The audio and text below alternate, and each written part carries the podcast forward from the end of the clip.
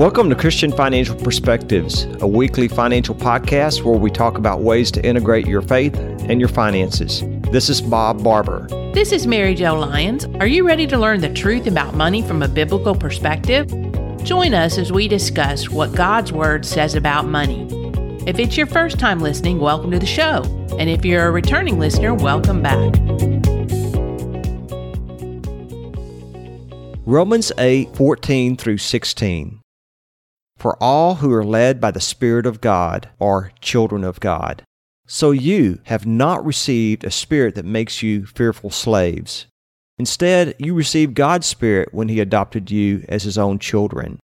Now we call Him Abba, Father, for His Spirit joins our spirit to affirm that we are God's children. In looking at this scriptural passage, fear actually makes us a slave but as Christians, we are not to be fearful of our past, our present, or future because God has it all. And that's faith. And do we really believe that we belong to God and that He owns it all? As Christians, we need to trust in biblical guidelines and know that they will work over time. There's no room for doubt, and this is where God has called us. As Christian advisors, we come along beside you and help you and keep you from making foolish, secular decisions. If you are following God's guidelines, then what do you have to be fearful of?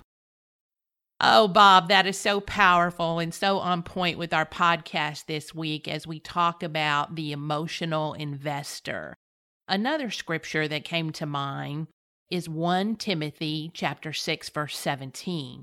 Command those who are rich in this present world not to be arrogant nor to put their hope in wealth, which is so uncertain, but to put their hope in God, who richly provides us with everything for our enjoyment.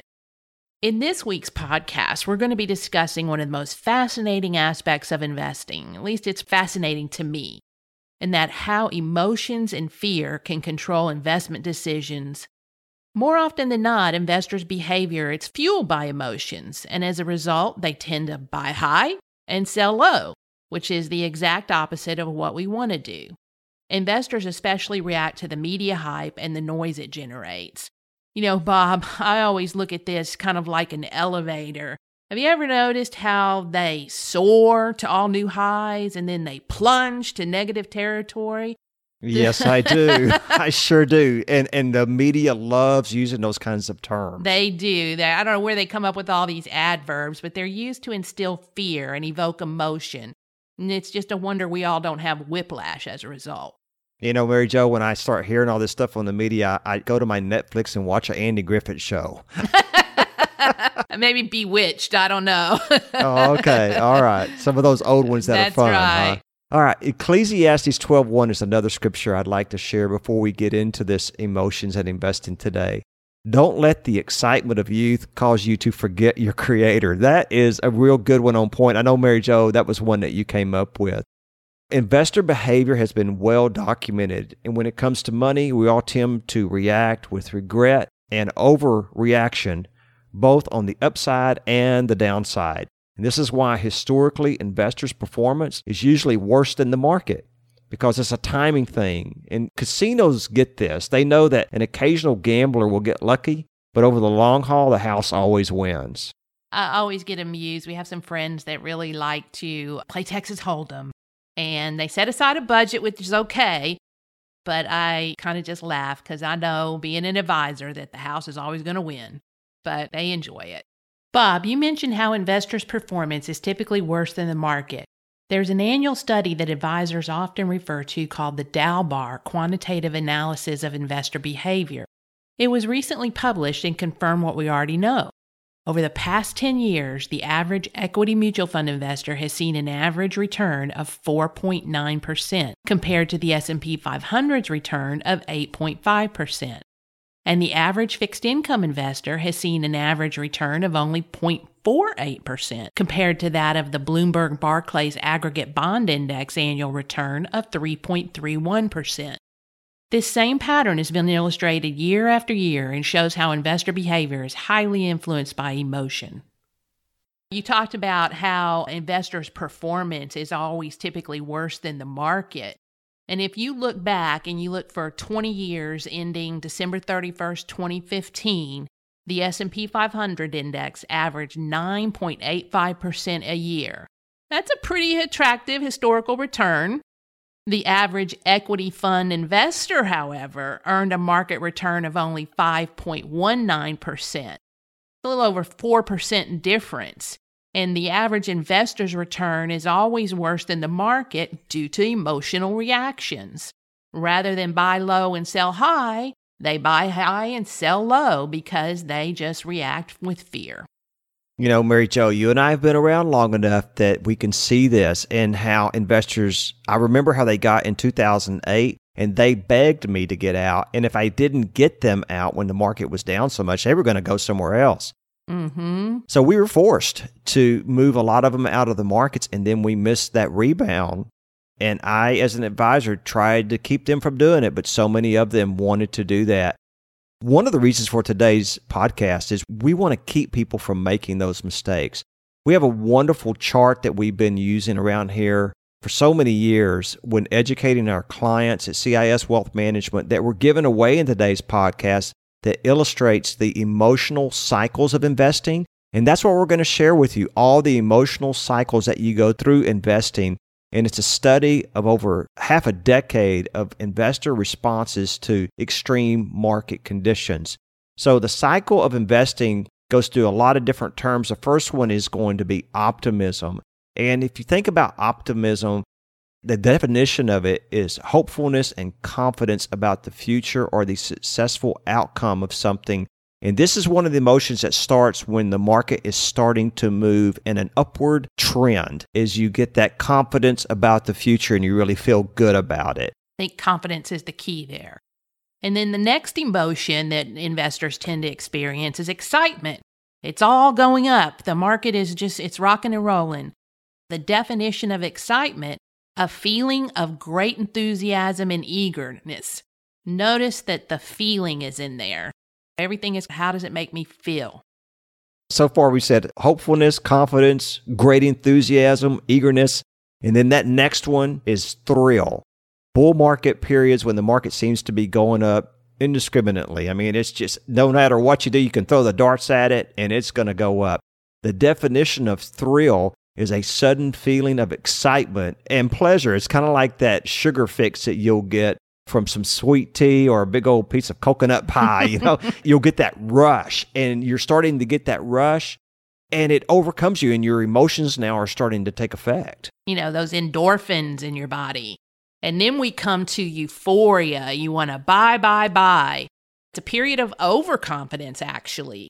And the definition of euphoria, a feeling or a state of intense excitement and happiness.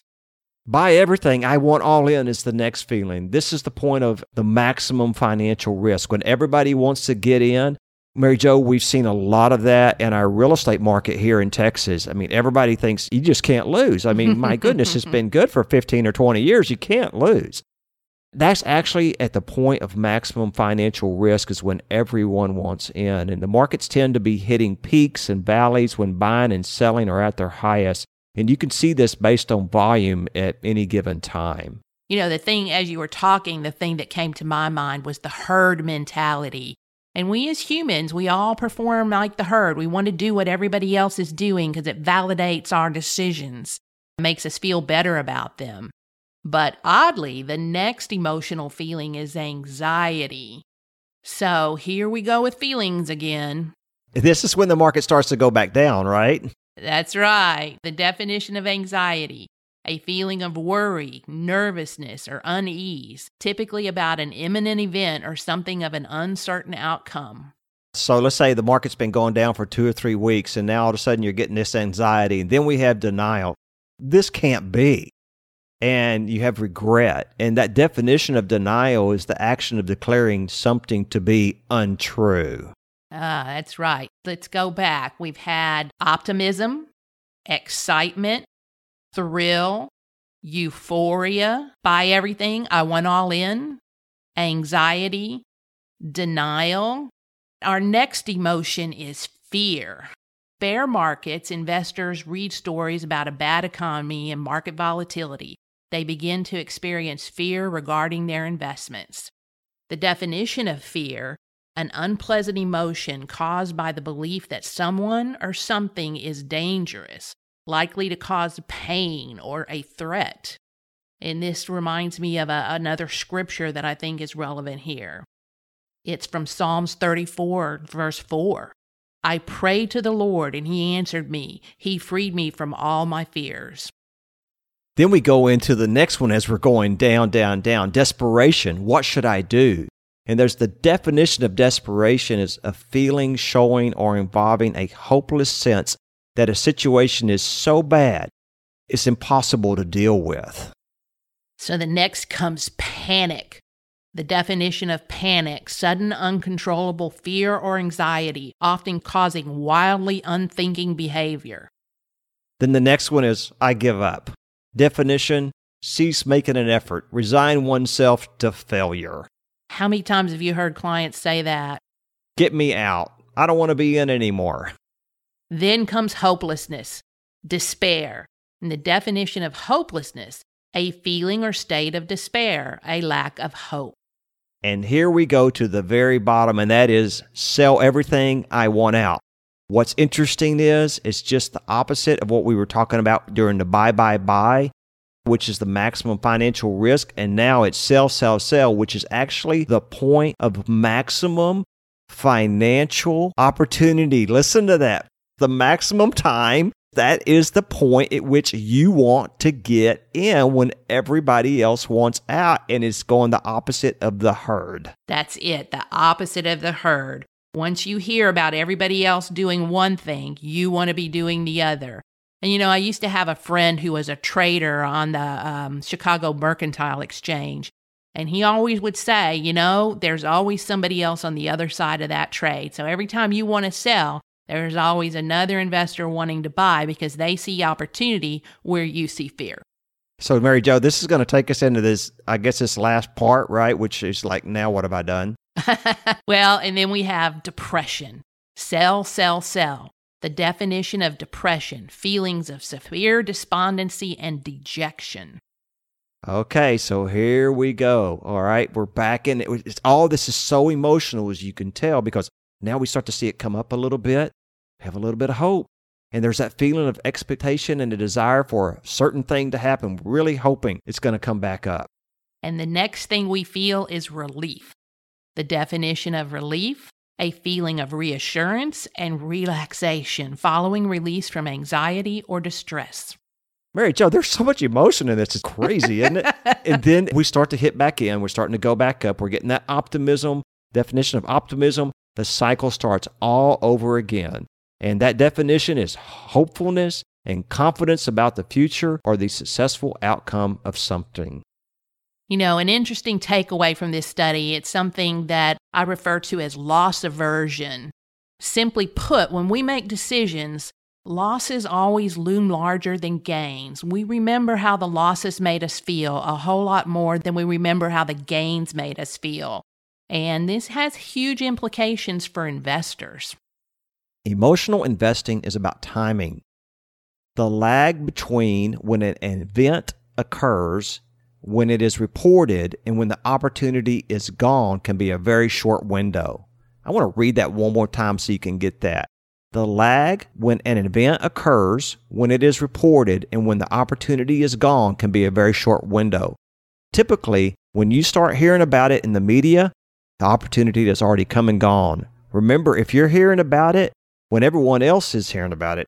Also, like the daily stock market report, it feeds off that activity occurring throughout the day and it can create a buzz for investors that can be outdated or short lived or even nonsensical or based on rumors. And it's best to avoid that noise. Mary Jo, I see this a lot in how they'll talk about the futures in the morning. Mm-hmm. And you'll see this huge swing in futures before the market's even open. In anticipation. That's why it's so important to develop a relationship with a trusted advisor, and preferably a Christian advisor. Together, you create an investment strategy that meets your risk tolerance and your time frame. Again, you want to make sure that all your investments meet your risk tolerance and your time frame. So the advisor's role, our role, is to provide a discipline and logic and reason So if your situation hasn't changed, then you should simply stick to your plan with some minor tweaks along the way as market cycles indicate. We look at these as opportunities to rebalance your portfolio, sell the asset classes that are up, and add to those that are down. And isn't that what you want to do? You want to sell when you're up and add to those that are down, which takes the emotions out of it and the herd mentality away from that, too. Absolutely. Asset allocation is the strategy that most advisors like to use to help diversify an investment portfolio. And this idea is to spread your money across many different types of investments with the thought that these investments behave differently at different phases of the market cycle. This really goes along with the scriptural guideline that Solomon, one of the wealthiest men of all time, says in the Word of God. Ecclesiastes 11:2. Divide your investments among many places, for you do not know what risk may lie ahead. With this approach, something is usually working in your favor because not everything will be down at once. Subsectors of the markets favor different market conditions. So, a diversified portfolio may provide protection during many different kinds of markets. And this is what we call around here modern portfolio theory. And it's a science we use to help us manage our biblically responsible investment portfolios at CIS Wealth Management Group.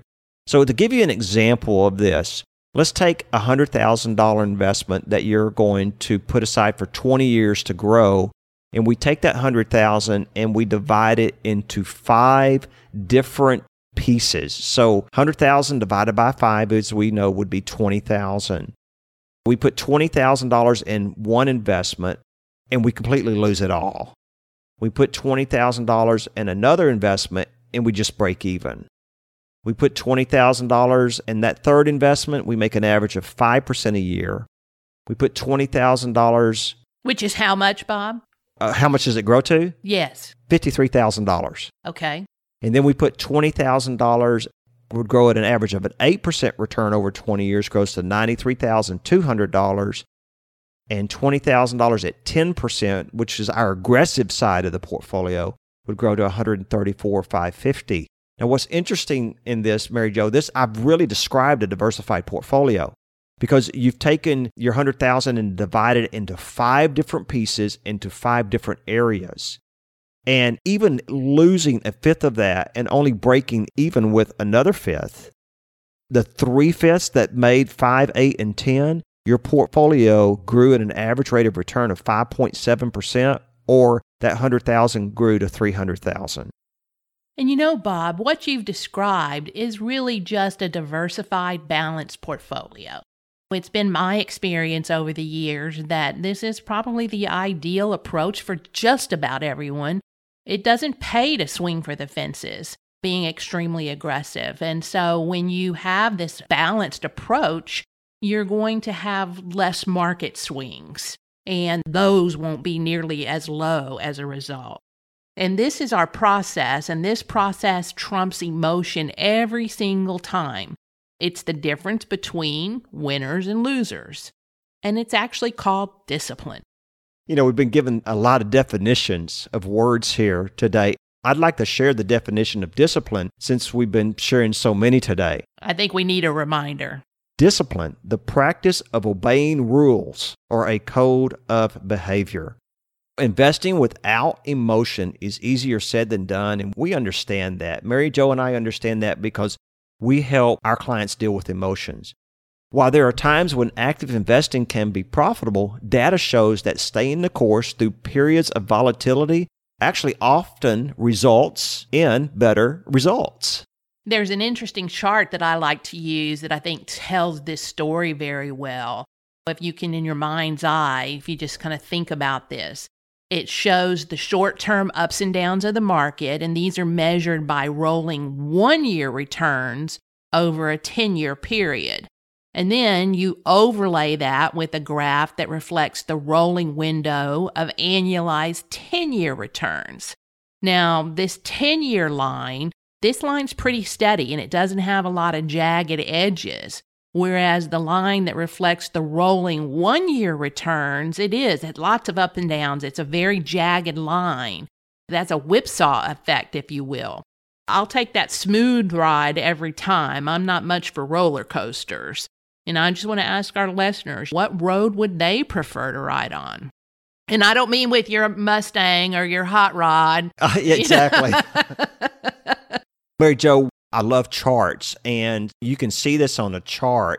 If you condense that chart to just look at it on a monthly level or even a biannual level versus looking at it over a one year, five year, or 10 year level, that chart smooths out so much more. And that's why the day to day fluctuations will drive you crazy. You've got to look at it on at least a 200 or 300 day moving average. In even a short term period, if you're going to get concerned about something that's happening over three or four weeks, you know, look at it over a 30 day or a 50 day moving average, not a one day average. No, and I certainly stress the long haul, and I really encourage clients to just not listen to the noise every day it'll make you crazy. And if you have money that you're going to need in the short term, and by the short term, I mean next one year two years, let's say you're generating income, you want to pull that out of your investments and have that in virtual safety so that it's not at risk. And if the money you need to live on is not at risk, then you can let the other go in your mind's eye and just kind of let the market do its thing because you have a long term view with that other bucket of money. As we come to the end, we've been talking about all the emotions in Bob. We have this chart called the emotional investor. And if you would like to call us and get a copy of this chart, we'll be glad to send it to you. You'll be amazed at how it all works together when you see it on a chart. And I'd like to leave you today with this scripture in mind and encourage you. Psalms 46, 1 through 3. God is our refuge and strength, always ready to help in times of trouble. So we will not fear when earthquakes come and the mountains crumble into the sea. Let the oceans roar and foam. Let the mountains tremble as the waters surge. Kind of takes us back to the very beginning, Mary Jo, of where I was saying our God is not a God of fear. And if we're following biblical guidelines for investing, we should not fear. And we encourage you to work with a Christian advisor to create an appropriate investment strategy that meets your risk tolerance and your time frame and hold the course. And if we can help you, please give us a call. That's all for now. You are listening to Christian Financial Perspectives. Join us next week as we explore what God's Word says about money. And don't forget, you can sign up for our free newsletter at ciswealth.com or give us a call at 877 71 Truth. That's 877 718 7884. To make sure you don't miss any of our podcasts regarding the truth about money, be sure to subscribe to Christian Financial Perspectives at ChristianFinancialPodcast.com for free. If there are any specific topics you would like to hear more about, we'd love to hear from you. That's all for now. Until next week. Comments from today's show are for informational purposes only and not to be considered investment advice or recommendations to buy or sell any company that may have been mentioned or discussed. The opinions expressed are solely those of the host, Bob Barber and Mary Jo Lyons. Bob and Mary Jo do not provide tax advice and encourage you to seek guidance from a tax professional. Investment advisory services offered through Christian Investment Advisors Inc., DBA CIS Wealth Management Group, a registered investment advisor.